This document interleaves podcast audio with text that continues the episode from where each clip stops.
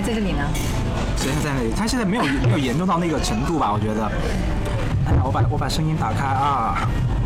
那你怎么样嘛？了解之后是不是很震惊嘛？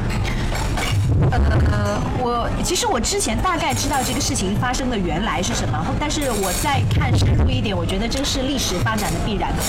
好，真我的们可以开始了啊！那个，各位好，这是《人在人间》的零零八集。我们今天这个环境是有点嘈杂，因为我们是在一个商场的餐厅里面。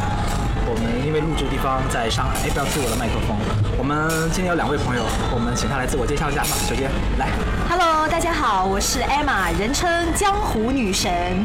呃，我之前的话呢是在新东方厨师学校做英语老师，从 事了将近十年的光阴。现在的话呢，也是在学校里面从事教育行业这样一职。好，这位是一位前教师，嗯、左边这位，大家好，我是梁子妍，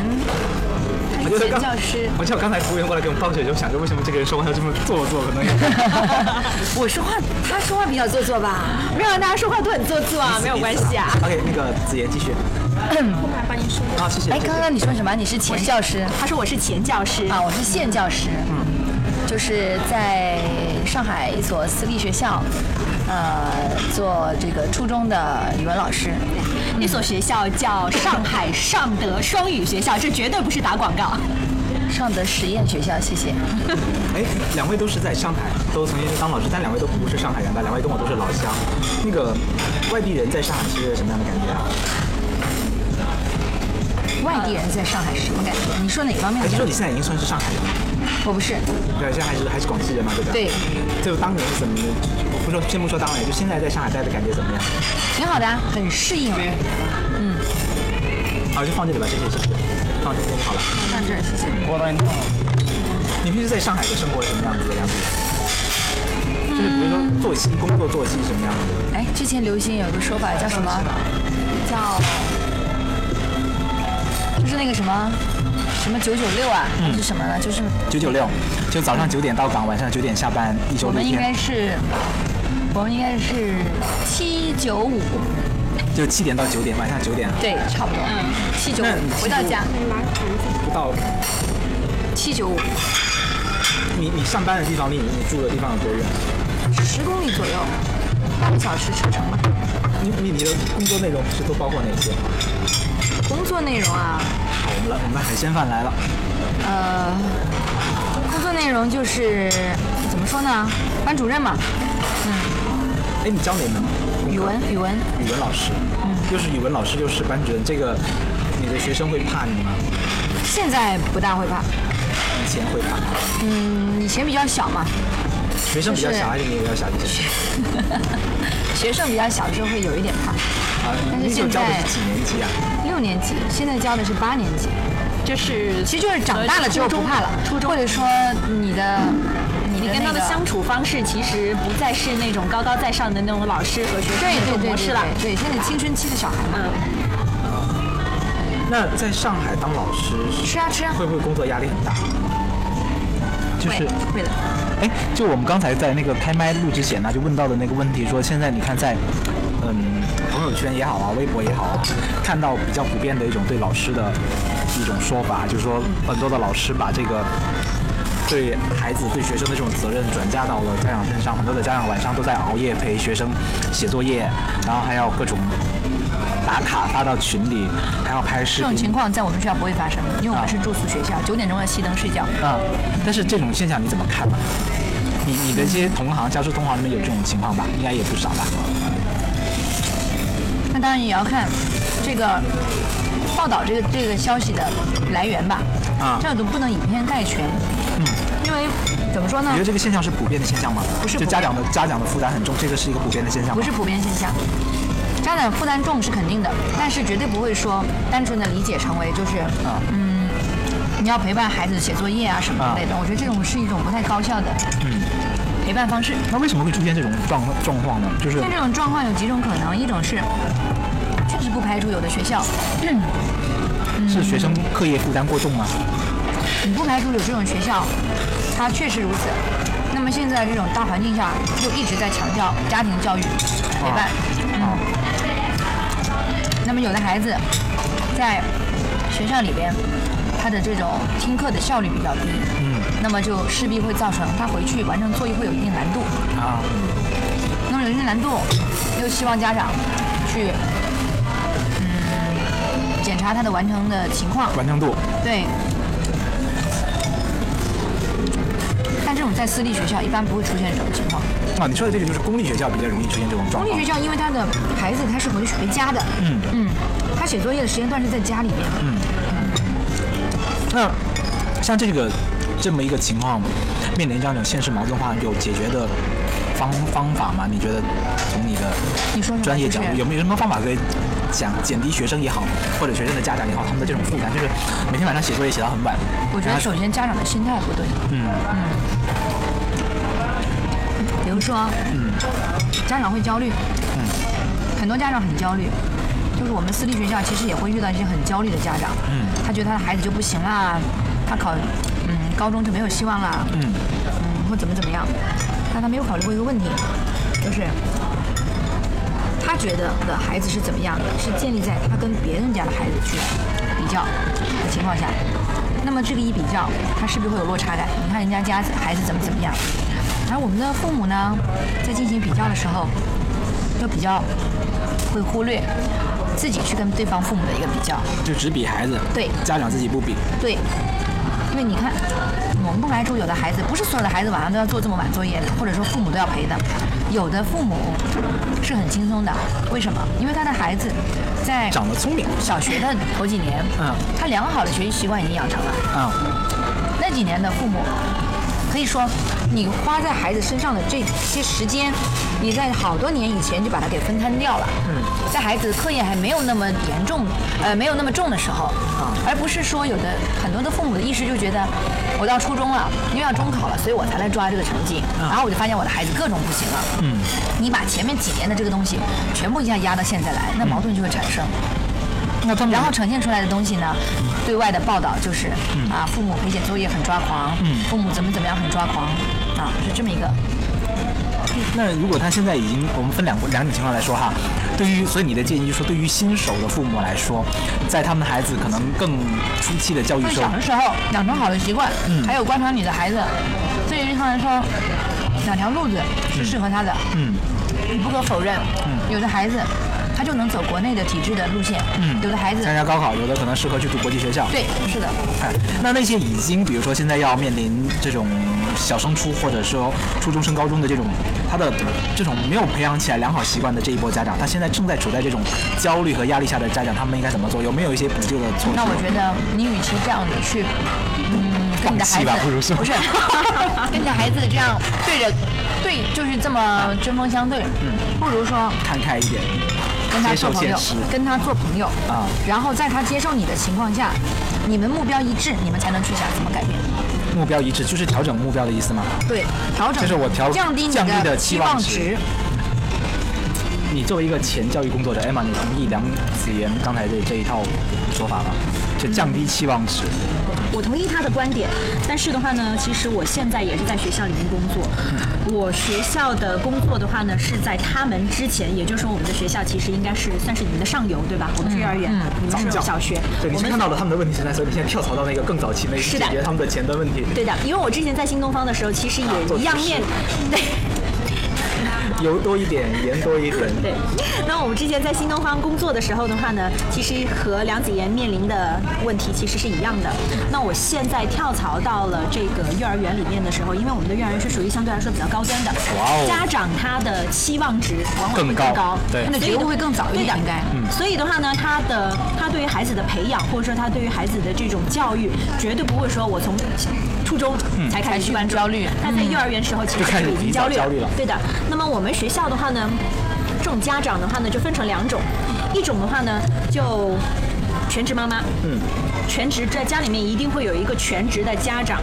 来辅导小孩的这种学业，嗯。其次的话呢，如果是说这个爸爸和妈妈都是属于那种事业型。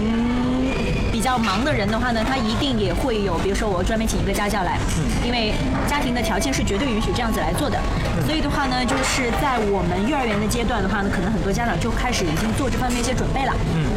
所以的话呢，就是说，嗯，当然我我们也会非常的去强调，就是说家庭教育、家长参与、参与、参与教育的这样的一个重要性。但是的话呢，嗯，我觉得像梁子妍说的也很很对，就是说我们现在报道的这种，就是说家长负担很重，其实也是蛮片面的一种说法，嗯，蛮片面的一种说法。因为如果是说这个家长家庭里面真的是很重视教育的话，其实梁子妍说的那种负担，就根本不是负担，这是他家庭教育里面的其中很重要的一部分，就不会把它视成，不会把它视为一种负担，而是说我必须承担的一部分的责任。你既然生了养了，就得是的遭这个罪嘛，对吧？对的，而且我是要把我最好的给到他，因为我我本来已经是人上人了，我绝对不可能允许我的孩子因为教育的问题而拉低了一个阶层阶层。嗯，所以其实像呃像我们这种阶层的家长或者说这种小孩，其实他们很早就意识到，其实教育就是一个拉开阶层的一个很重要的一个工具。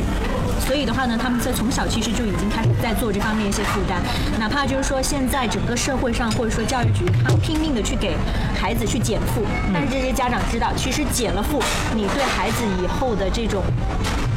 嗯，未来也好，其实并不一定会起到很好的一个效果。嗯，所以你我也比较认可他说所以你教育，你教育局或者说你的政府在给孩子减负的过程当中，我的父母的话呢，肯定会通过自己的方式再再给他加回去再给他加回去。对的哎，，像因为你看，像子妍工作的那是一个私立学校啊，私立学校还是国际学校？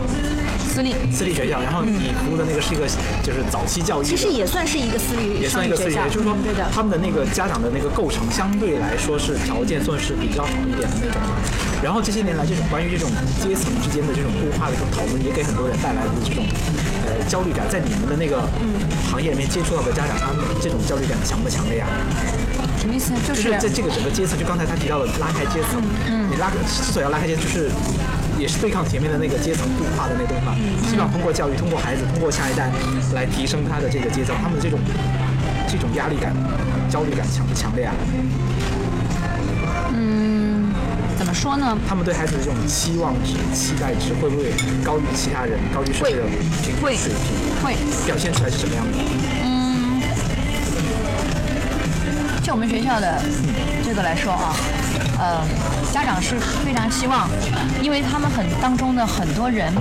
生活的这个时代把握好了比较好的机遇，嗯，所以是有的是白手起家，自己对努力奋斗来的，踩那么给踩自上己了的时代的孩子节点对，给自己的孩子提供了这么好的条件，他们都会有这样一种期望：我希望你比我更好，而不是更差。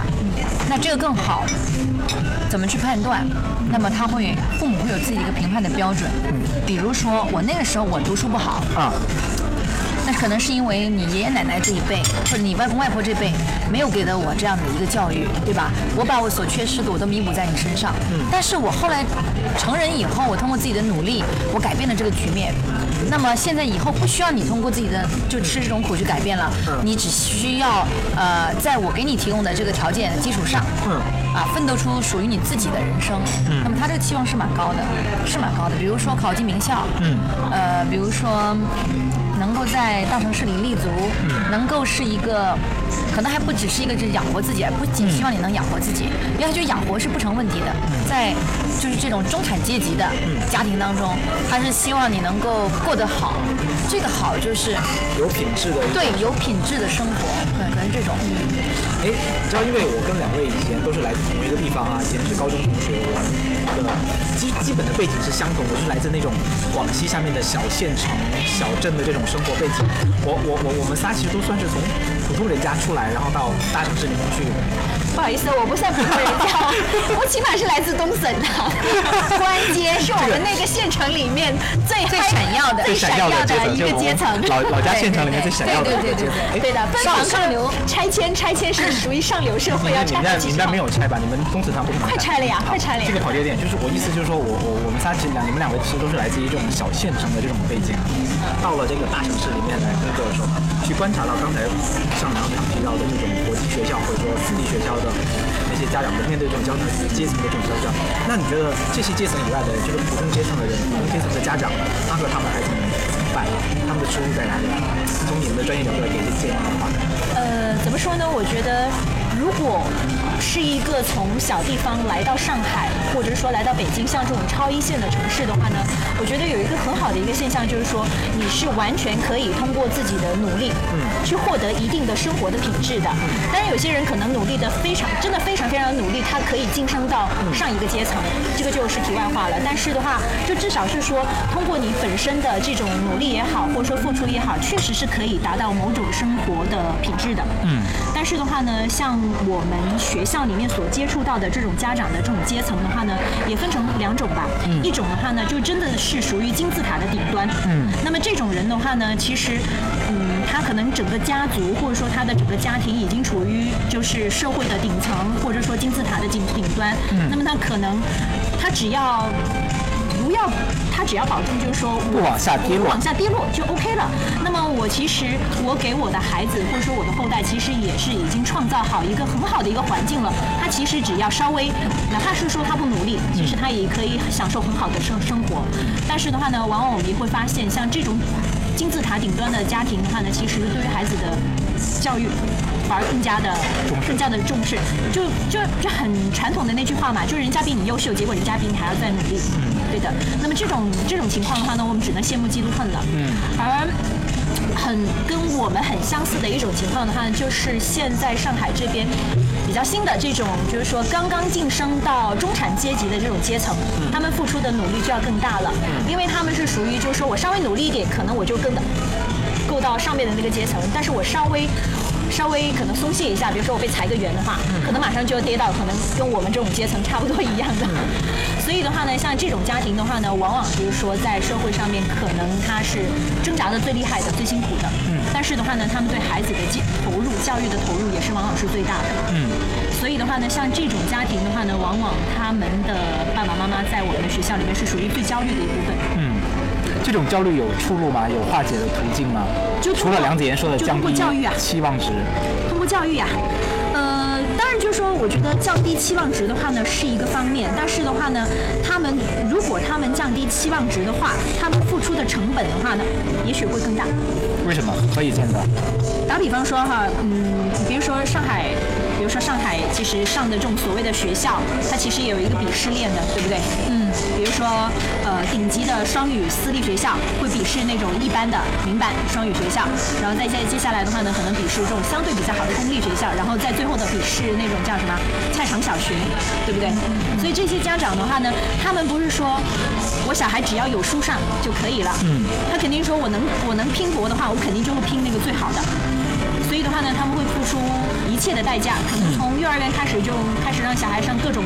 班级，务必的话呢，让他从小学、初中、高中开始，都一定是要上到顶级或者说最好的那一类的学校。嗯，那你说这个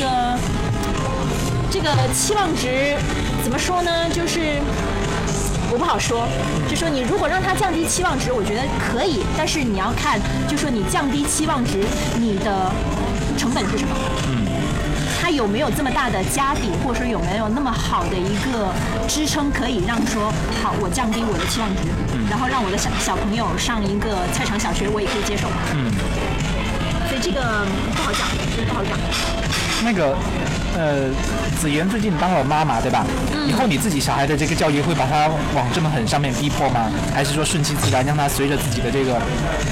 自由和想法去发展就好我了？觉得这东西不矛盾的，我不知道为什么现在社会的一种舆论导向就是，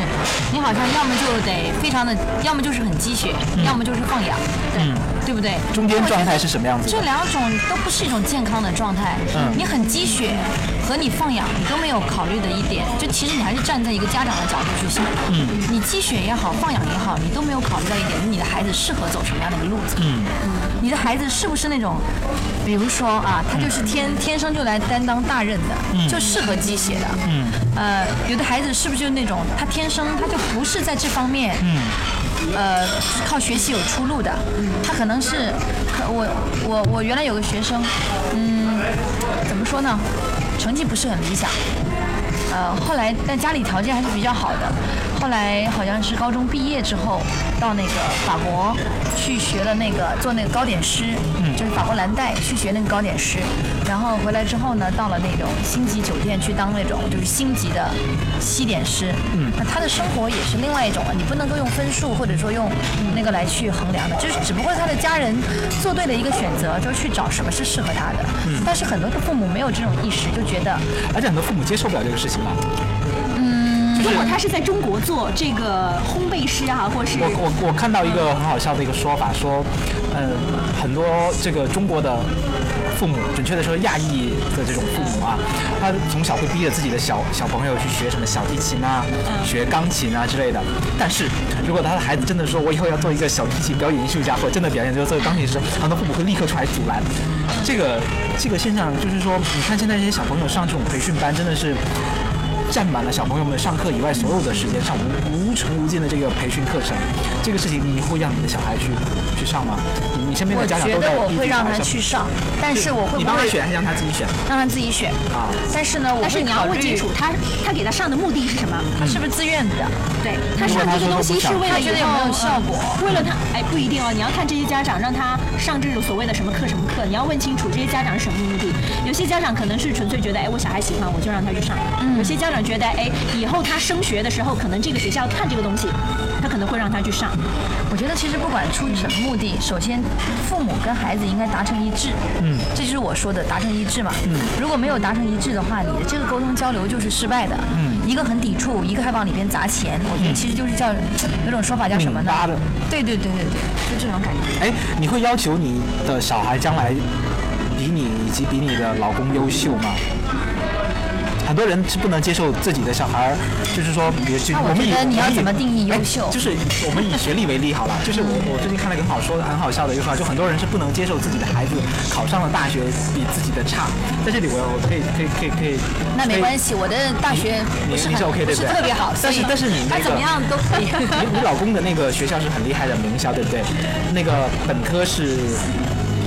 但是我觉得你你看你不怎么愿意去说， 明明很优秀，像假谦虚，你看不愿意现说在。就开始一个人转移话题了。对快点说你老公快到说底是什么本科是哪 里本科是哪里学校？什么？不是我我的意思就是 说，哦好，我来说，本科是同济，对不对？啊是本来是交本大嗯科本科是交大，上海交大，然后那个研究生和博士是同济，研究生我想想，研究生在哪同济，对不对？然后现在在复哎旦研工究作生，也是交 大，对，反正就是就是上海的三所名校，那个交大、同济、复旦，他现在都沾上了。那你对你小孩的期待，你的小孩如果他将来假设说他没有考上这三所学校中的任何一所，你 OK 吗？或者你说的是如果他去上平南中平南 县中学条，理，条理。你能你能我不能接接受受吗？。 OK，那嗯他他他是不是你的小孩将来至少是不是应该是在交交大、呃复旦、同济之上？那不不不，那会有这个要求吗？那没有。因为我那天看了一个很很好哎，很好笑的我一不个接受最最最低的，不表示我一定要他要最高的呀，对吧我我没有我就说你的底，你对他接受的底线在哪里嘛？我觉得不能这么看。首先，你要看他喜欢的东西，他从事的工作是不是他能力范围内最好的。嗯我觉得我不会说，嗯，就像前段时间热播的那个嗯叫什么来着，《小欢喜》啊。啊，OK 嗯嗯，里面那个乔英子，她妈妈一定要考清华还是北大，考南大就不行考。嗯不南上大考不上清华北大可以去那个北大青鸟。 南大 Sorry，南大的天文系，啊对吧？我觉得我可以接受啊，南大也不差呀。嗯南京大学。对呀、哎，可是我之前真的看了一个，他们有一个调查报告，就是他们追踪了大概有一百位还是几百位那个北大清华毕业的那个那个毕业生，后来发现他们的孩子里面能够保持他们父辈的或者说妈妈的这个水平，也也考上北大清华的不超过百分之四十。就是其实还还就是，当然也也有很优秀的，考得更厉害的，但是就是说，他们追踪报里面能有能够跟跟得上的父母的这个水平的，不不见得有大家期待中的那么呃，这多。个是中国的报道，对不对？他对报道对就对是对，中国北的大孩清华嘛子，上但但就是北大清华好嘛的，但没我觉得可能没有太广泛的。但是我看到的对另外一个报道，嗯就是说美国的哈佛，嗯呃，就是说他的校友里面，嗯嗯有我百分之我知道三十的小孩是考上哈佛的啊。，这个跟它的录取体制不一样，因为我们刚才说的这个考上北大清华的，可能更多的还是靠高考的这个靠高考的这体个制的体制筛选。对，呃，西方准确的说，美国的那个名校的那个招生体系里面，你的家人里面有人读过这个学校，啊以及你们嗯那个你的整个家族对他的这个捐款，会很大程度上影响你的这个，所以这个跟美国它的但教是我育就可不不可以太一这样啊么。理理解，就是说，不管你是美国的家长也嗯好，或者是中国的家长也好，这种非常顶级的阶层，其实他们对于教育的投入和重视重视程度其实是一样的，嗯，就是一样。不要觉得就是说去美国读书，或者说在美国的教育其实就是很轻松、很 relax 的。当然，如果是说，嗯哇哦，新我东觉得方英文这么好，不是学厨艺的 吗？OK，我是新东方厨师学校里面教教英英文语，第一的据。说你是做菜的里面英文说的最好的。哎，对呀、对呀、讲英文里面做菜对做吧的最好的，对吧？所以我我觉得，不管是就是说你是处于哪个阶层，或者说你是处于什么样的体制下面，你如果是说你想要得到什么东西，我觉得你必须还是要付出一些东西的，或者说你至少还是必须要努力的，而不是说你在美国你想读一个好学校，你就随便去混就可以上得了了。其实都是需要去努力的，不管是你的父辈的努力，还是说你本人的努力也好，其实我觉得这个是不可避免的。嗯，就是就是人的一生其实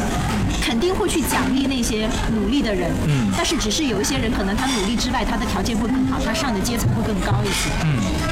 其实我讲到这点啊，我就想说，之前你跟我们说那个现象，你说现在父母特别的焦虑，嗯，我觉得其实这些父母的眼光都太狭隘了，嗯，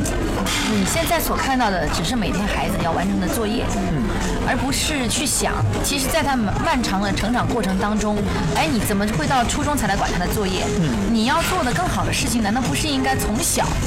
就培养和树立他的这种远大的目标吗？嗯，因为父母作为孩子第一责任人，而且的话是在一起时间最长的，嗯应该说对孩子产生影响是最大的。嗯，可能会很多的有这样的一种现象，很多的孩子他之所以有远大的目标，这种志向他是怎么来的？来自于父母的影响，嗯，对吧？因为我爸爸是个优秀的人，所以嗯我想成为一个优秀的人。因为我爸爸经常跟我说这些，所以我对这个产产生兴趣。嗯就你给他营造了这样的氛围和条件，你在他心下心里面埋下了这样的种子。哎，父母去做这个事情，比你后边去定他的作业是不是要更有效的多？嗯所以说要焦虑就提早开始焦虑是这个意思呗， 就从可能从胎教的那个时候就开始啊提要早去准备和提早的去，嗯，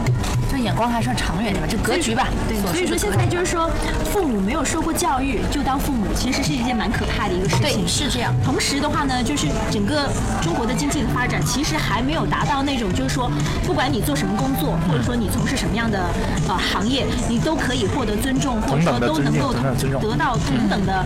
呃，经济回报也好，嗯所以这些父母才会拼命的说，我要通过教育去改变他的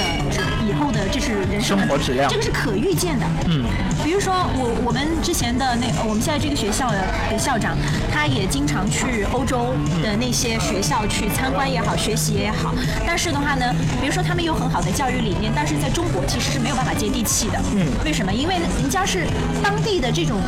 生活水平和经济决水定的平非常的高。我觉得我的小孩以后去进一个技术学校是完全没有问题的，嗯但在中国的父母是没有办法接受的。为什么？因为在中国，至少在现在中国，蓝领工人的收入其实相对还是蛮低的，嗯对吧？我一个白领，或者说我一个中产阶级的一个家庭，我其实是蛮难去接受嗯我有一个蓝领的孩子。虽然实际上讲，有一部分蓝领的那些岗位收入或者工也不低收入也不低，嗯比如说对对像那个泥水工啊等等一些哎，对其实对其对实工资收入是的很很好的，但它其实大社家会的地那位个其实还是很低的。对大家的那个传统观念还是没有更正对过来，对对对，所以我觉得跟整个整个经济发展其实也有一定的关系。嗯，跟人们这个观念的进步还有关系。哎，那个刚才因为两位的职业关系，我们聊到了比较多关于呃教育啊、家长这种焦虑这种问题，呃。想聊一点，就是关于想问一下你们自己在上海工作是一种什么样的感受啊？就比如 Emma 好了，当年是怎么从广州就来了上海？呃，头脑一热 上海的什么系的你啊？啊，上海的什么系呢？你在当时为什么会选来上海？因为我当时我男朋友在上海啊， 对啊，所然后以呢当时就来了。但是的话呢，呃，当时我还在广州工作的时候的话呢，呃，我认识了我的男朋友，但是他当时是在上海工作，我就跟随他的脚步来。嗯为爱走天涯哎，对的，为爱走天涯，当时还是蛮蛮猛的，所以当时呃放弃了广州所有当时拼搏下来的东西，然后就来了上海工作。那么来上海第一份工作是什么呀？呃也是做的是教育行业，我那是哪一年？我我是零九年来的上海， OK，零九年来的上海，对的，所以在上海十几年了。但是的话呢，上海相比于广呃相比于广州的话，它的国际化程度更高吧？嗯，你第一份工作那个时候，零九年那时候的收入方便透露吗？当时刚来上海的时候，也就加起来也就三千到四千吧。刚来上海的时候，那那个时候在上海，因为你是换了一个城市，虽然还是你传统原来的这个行业，嗯那个时候刚在上海开始工作，比如说第一年好了，那时候最大的挑战或者最困难的地方是什么？最大的挑战是，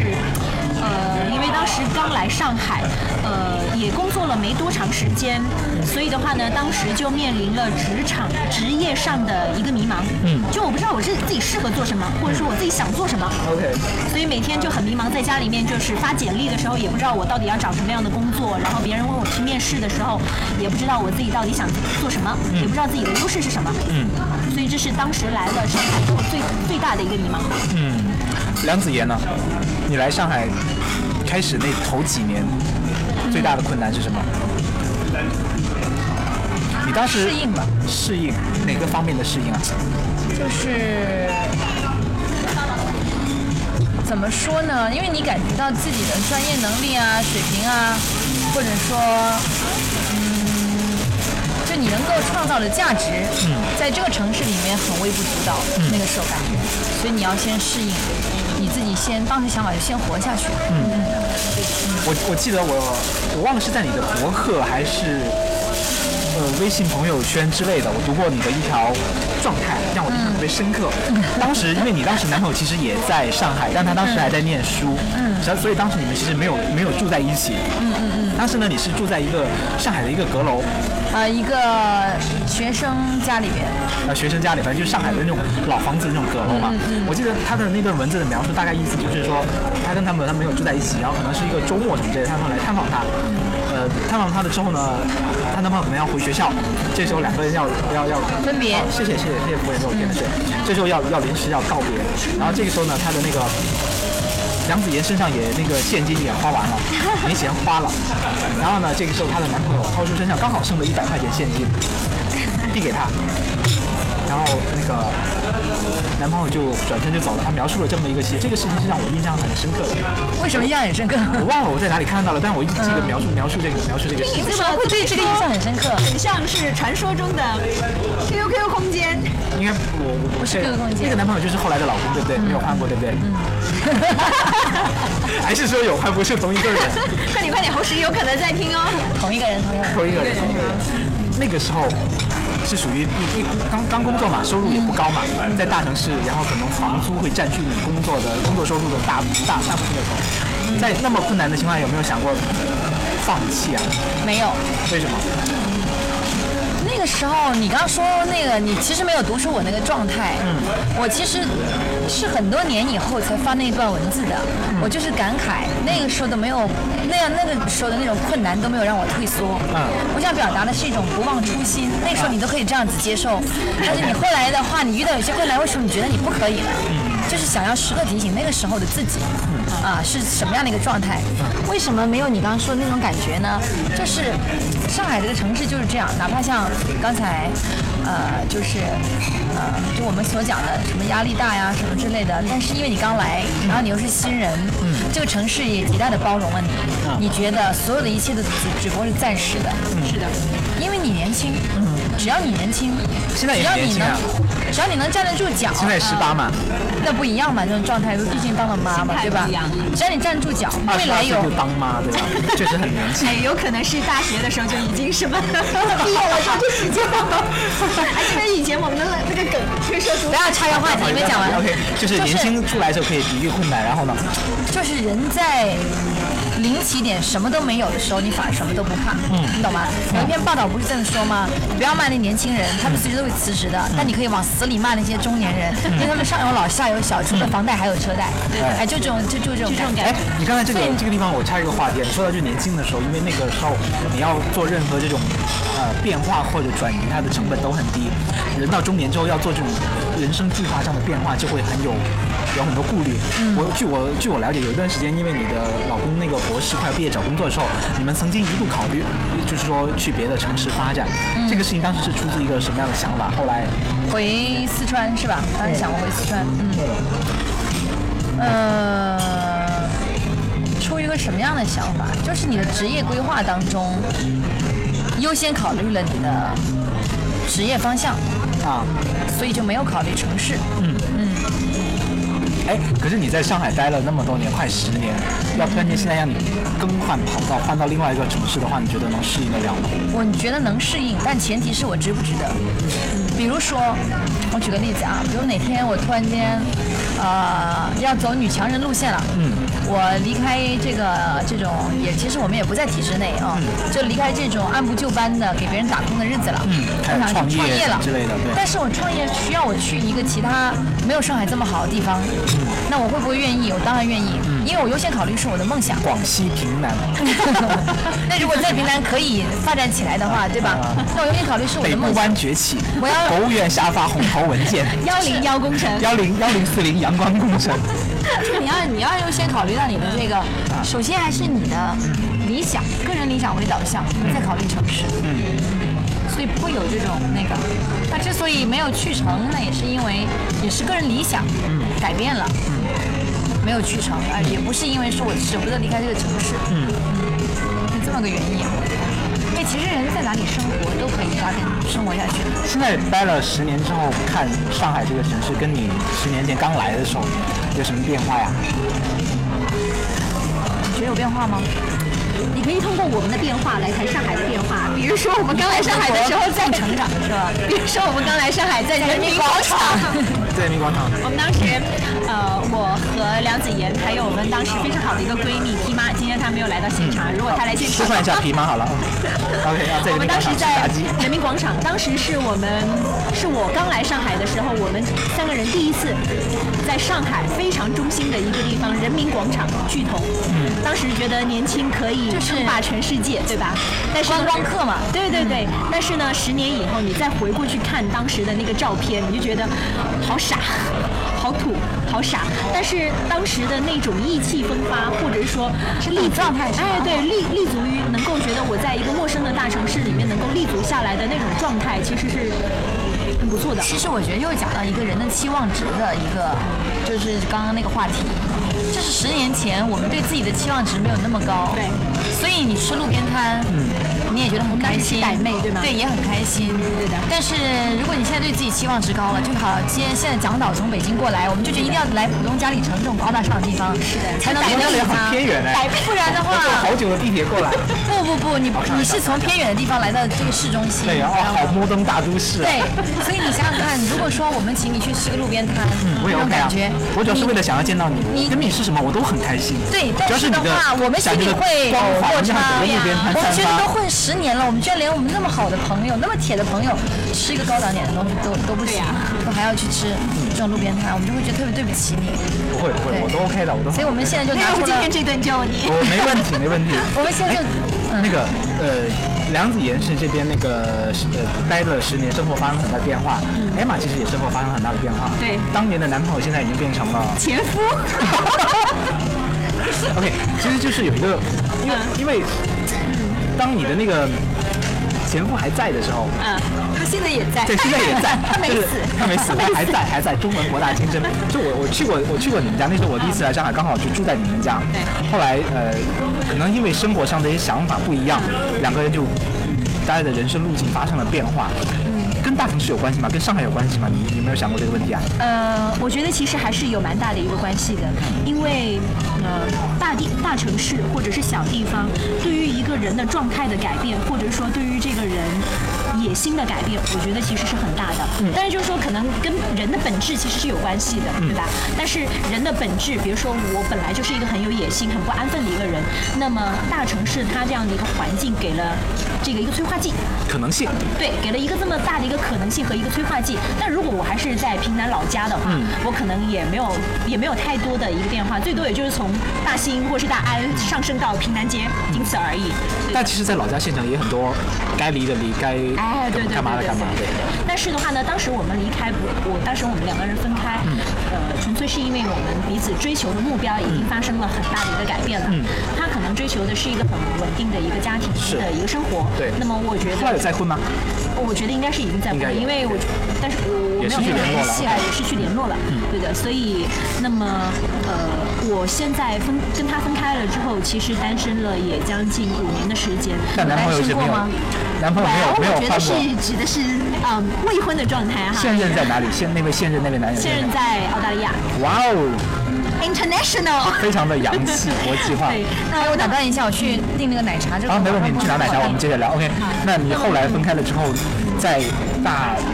大城市内，就是要回到自己一个人生活的状态，有没有不适应的那个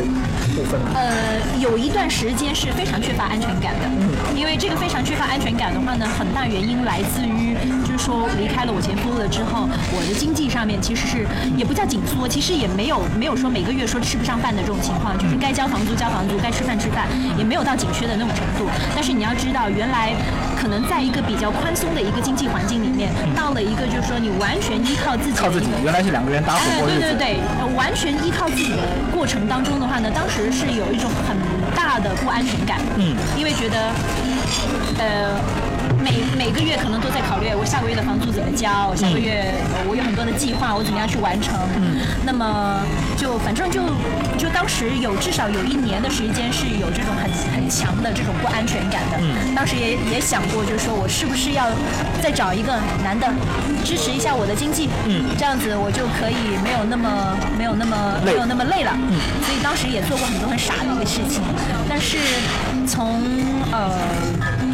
之后从新东方开始离开了之后，就是跳到另外一个公司里面去，就当然就是说薪资涨上来了之后，突然间发现其实所有用可以用钱解决的问题，其实都不是钱的问题。所以现在这个状态的话呢，我非常的满意。虽然说还是单身的状态，但是我非常的满意现在自己的状态，因为呃当然也许就是说，也许在另一个平行的空间，我已婚有家庭有孩子，他可能是一个另外一个很开心的一种状态。但是这种状态的话呢，目前这种状态，我觉得呃，让我重新再来一次的话，我也不会后悔。那我也个会重新再做从离婚到你重新恢复到那种，就是说很自信，可以以一个呃很自由的状态重新去交往新的恋爱对象，大概花了多长时间？嗯，其实呃，我跟我的前夫分开了之后，就是说，其实陆陆续续的都有交往很呃几个我男我的问朋题友就是，说，重新开始享受爱情是什么时候？重新享受爱情啊，应该是呃我现在的这个男朋友，嗯，因为在我现在的这个男朋友之前的话呢，相对来说经济还是比较紧张的，嗯，所以当时找的那几个男朋友的话呢，可能呃目的有点不纯。 OK 你懂的，我懂 OK 对吧？比如说，我可能是希望就是说，以后可以往结婚的方向发展嗯啊，或者说他有钱可以给我一点呃呃经济上面给我一点支持啊。嗯所以当时其实那个动机是不纯的，所以的话呢，当时就是说跟这些男朋友的话呢，就是没有办法就很投入的去享受这个爱情，或者说享受我们当时相处的这种关系。但是的话呢，现在相处的这个男朋友的话呢，就是大家彼此都很清楚大家的需要是什么。嗯，就我只是需要你这个人，但是就说经济上面的话呢，我们算是他当然是比较有经济实力的，但是我也不差。就是说我离开了你了之后，我完全可以活得更好。嗯，那么我现在的生活水平，或者说我现在的中生活状态，不会因为对方而发生什对么变化。对对对，但是的话呢，有了他，可能我锦上添花，可能过得更快乐一点点，仅此而已。但是你离开的话呢，也不会造成任何的损失，或者说造成我很大的这种改变。所以的话呢，从这个男朋友开始的话呢，呃，不不以结婚为目的，或者说不以经济去考虑对方的条件的时候的话呢，我觉得是我比较投入的一个状态在里面。在魔都谈恋爱是一种什么样的感觉？因为你看，像跟梁洁他们不太一样啊，他们都是当年和自己大学阶段的男友一起，呃，来到上海，然后结婚生小孩什么之类的。你来到了魔都之后，相当于重新开始了新的爱情生活。在魔都谈恋爱是一个什么样的感受？在魔都谈恋爱啊？呃，我觉得要看人哈、如果你是说，嗯、就是一个是要看阶层，还有一个是要看年龄。嗯，比如说像我现在这个年龄，我对爱情或是对婚姻的生活已经是非常非常的清醒了。嗯，所以你说现在让我去找一个结婚的对象，嗯，或者说考虑呃和这个人步入婚姻的生活，我可能一点这种冲动都没有。但是如果我再年轻十岁，就是年轻十岁的时候是十五嘛，呃，对吧？十五岁时候不能结婚了，现在已经二十五了，对吧？ 现在是三十五。嗯，对，如果我在年轻十岁的时候的话呢，在我对于爱情还有一点冲动和一点憧憬的时候，介乎这种半清醒、半半模糊的这种状态。抱有浪漫的对对对，我可能就就结婚了，因为人其实是真的是需要有一点点冲动，或者说有一点点迷茫，你才会步入一个你可能不清楚的一个未来或是一个生活。但是目前我现在的这种状态的话呢，就是我对两性的关系，或者说对婚姻的生活，我已经非常非常的清醒，或者说我不管我遇到什么样的人，我跟谁任何一个人结合，可能他的走向都是这一样的。所以的话呢，就是说，尤其是在大上海，就是说，你面临的可能性，或者说你面临的机会，实在是太多太多了。而且人是贪心的，你可能遇到这个，哎，你会想下一个会不会更好？这还不像就是说十五二十岁的时候，你只要为爱为爱恋爱大过天嘛，对吧？但是到了三十五岁， 就是这个意思，就是这个意思。但是你到了三十五岁的时候，再也不是恋爱大过天了，你肯定是说面包大过天，嗯，对吧？面包大过天的情况下，那么爱情可能只是在你的生活里面占很小很小的一个部分，仅此而已。我相信就是说，很多像我这样的一种单身的大龄的女青年，其实大家都是这样的一种状态，嗯，不管是离过婚的还是没有离婚的，嗯，其实对于感情的生活，其实已经是一种非常非常清醒，但是又带带了那么一点无可奈何的这种状态。 那你身边的那些像你只只有你这种想法的女性多不多？比如说你身边的同事好啦，或者你平时你的社交圈子里面这样的这种大城市里面的这种单身独立女性，她们是一种什么样的状态？嗯我觉得其实还蛮，就有句话物以类聚，嗯，就比如说我这样子的人，我吸引到的，或者说跟你相类似的这跟种我相类似的人，哪怕是说不管他是结婚也好，或者是单身也好，那么他对于感情或者说对于婚姻其实是有一个很清醒的一个认识。嗯。比如说，如果是单身未婚的话，他可能对于感情就像我一样的一种看法。嗯。他觉得可能爱情或者是婚姻可有可无，但是经济一定是独立的嗯必必须是独立的。那么已经结了婚的，或者说有小孩的话呢，他也会秉持这样的一种想法，就是说我不管，呃，我不管我的生活怎么样，我一定是保持经济独立的，因为只有经济独立，我才会精神独立。嗯不管就是说，呃，我的老公可能可能工作多好一样，嗯但是我绝对是不会做家庭主妇的。我们刚才去拿喜茶的那位现在已经回来了。那个想问一下，在在魔都的，呃，作为别人家的妻子的生活是什么样子的？别人家的妻子什么意思？这别人的妻子，那婚姻生活里的女性是什么样？因为因为这位是已经走出了婚姻围城的这位嘛。你呢？你的在魔都的爱情生活、婚姻生活是今什天么的？话题不是聊一聊魔都都聊，对，都是跟魔都有关啊呃。一线教师的， 婚恋教师的婚姻生活，就是啊你你的婚姻生活怎么样嘛？是就不是是就过得挺好的？怎么说好，怎么说不好呢？你说再好的婚姻，这个呃，婚姻当中都会有多少多少次掐死对方的冲动，对吧？你有吗？当然有啦，为什么没有？你们的我觉得不粉饰太平，说你们的矛盾可能会出现的点可能是在哪里？都很琐碎，比如说双方家庭的父母啊，还有就是孩子的问题啊，就这些，这种矛盾会随着你你的人生状态或者说身份的改变而而而出现。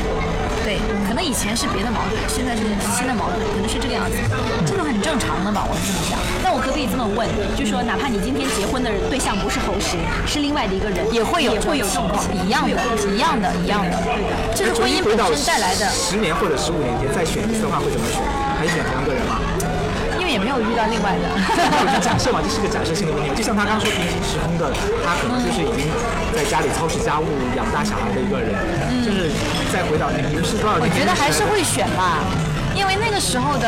他的状态跟我的状态都非常好。契合的。嗯你呢？对对你回到十五年前会选你的当时那个前夫吗？会的，会的。就就为什么当时会选择结婚，其实就是因为两个人的状态，你那个点很对的，很对。所以我当时我我跟他离，我跟他分开，不是因为我，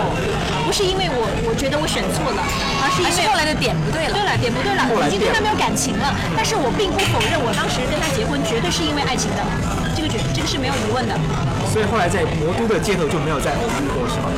呃，有有一次偶遇过，就在地铁上面偶遇过。我我哇，下你知道哎，地铁有一句歌词，有一句歌词叫“地铁上两个人相遇不容易。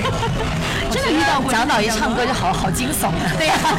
OK，你们讲你们偶遇的情况，我就是上课别印人象如此听。到这里就已经，就人家就掐掉不进来。就是就是在地铁上，我下我下地铁，然后他上地铁，然后我看到他，那好好电影的画面啊，梁嗯那很电影的画面梁咏琪向左走，向右走，对，但是呃，就更电影的就是说，我看到了他，他没有看到我，但是我不确定他有没有看到我，或者是说他其实认不出我，但是我一眼嗯就就是看得变得出来更。漂亮了，所以认不出来我。觉得有可能啊对，就是因为我整个状态已不一经样完全改变了，但是的话呢，他还是以前的那个以前的他那说明他很稳定啊，对对对，所以他很稳定他，找到了一个他舒服的状态。我觉得应该是。哎，我我问一个假设性的问题啊，就是比如有一天你们，比如说在上海的某一个商场或者是游乐园之类的，好了，看到他和他的孩子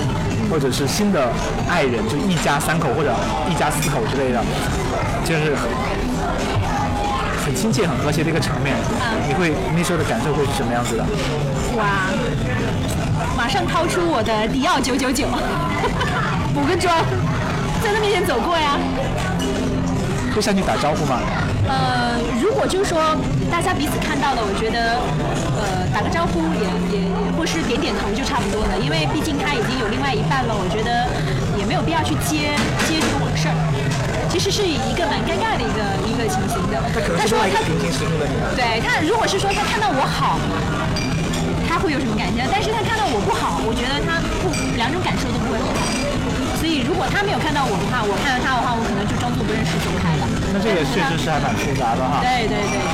但是不管怎么样，就是说，我觉得祝福他就好了，他过得好就好了。而且他又不是属于那种就是说有过错方，我一定要跟他上去撕一下，嗯，对吧？其实有时候就是平平淡淡的感觉消逝了，并没有说在这段感情里有什么过错的那种，对吧？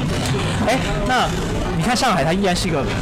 非常有魅力的城市，还是会有不同的人就是前赴后继的来到这个城市。对于那些现在还没有在上海，对未来对对上海这个城市抱有憧憬、抱有期待的人，你们作为在上海生活了快十年的人，有什么想法？有什么建议？来吧。 呃，上海跟纽约其实还有一定的相似之处，就是如果你你爱一个人，你就把他送来上海；嗯，你恨一个人，你就把他送来上海。但是不管怎么样哈，我觉得这个其实是跟人的一个本质有关系的。如果你的本质就是属于那种不安，不能用不安于世啊，不安于世是一个否定词。我不知道你是学中文的，我不学中文的，不是不是不是解，释一下成语怎么不安于世是什么意思？关于是嗯就就是不安于现状的人。对，如果你是一个不安于现状的人，并且你有一定的能力的情况下，有梦想嗯承憧憬受的能力我觉得对，有这种能力的情况下，我觉得你可以来这里可以来这里来寻找一下，哪怕就说你在你的人生的旅途上面。画上一笔，我觉得也是一个很好的一个经历。就好像为什么那么多人现在喜欢出国留学一样，他不一定说说我一定要待在那边，我可能就是人生那么有有这么一个经历是 一样的。我蛮认可他这种说法的，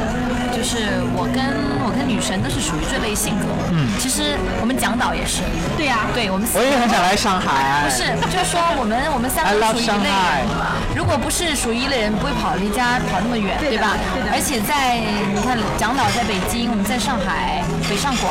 反正就是这些比较难扎根的城市，我们不仅活下来了，而且还会还不错，嗯，对，我觉得还可以。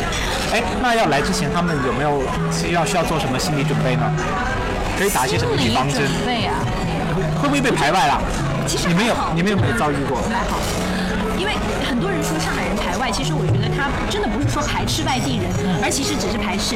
素质低的人。嗯，但是这个素质低的人，就不管你脸上还是哪里都有白的嘛哪里都有嘛，对不对？就是说一言不合，其实我就撕起来了哎其嘛。实我觉得我可以理解这种排外。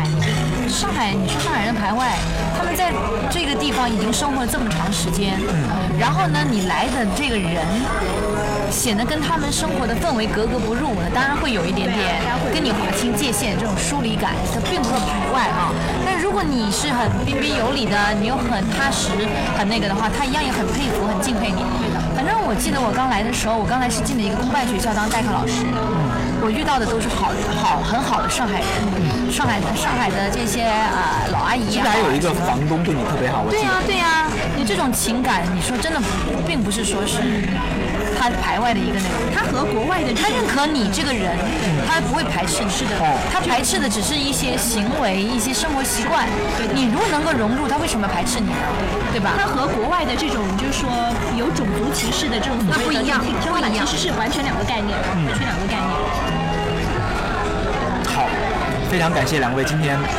请我吃所以饭。就结束了吗？呃，可以啊，我觉得聊得很很不错了。聊是吗得挺好？的蒋导不是说他请我们吃饭 吗？就是因为请我们吃饭，我们才来录这一期吗？对啊，不然的话哦，我们这也是没有什么交情，对不这对？进入了饭局时候最尴尬的时刻，就一直明明已经吃完了，谁都不想买单，谁都不想掏钱 包。哎呀，我手机没电了，充电充不进去。好，感谢各位收听我们今天的《人在人间》零零八集，拜拜。我们在魔都乐见，谢谢两位。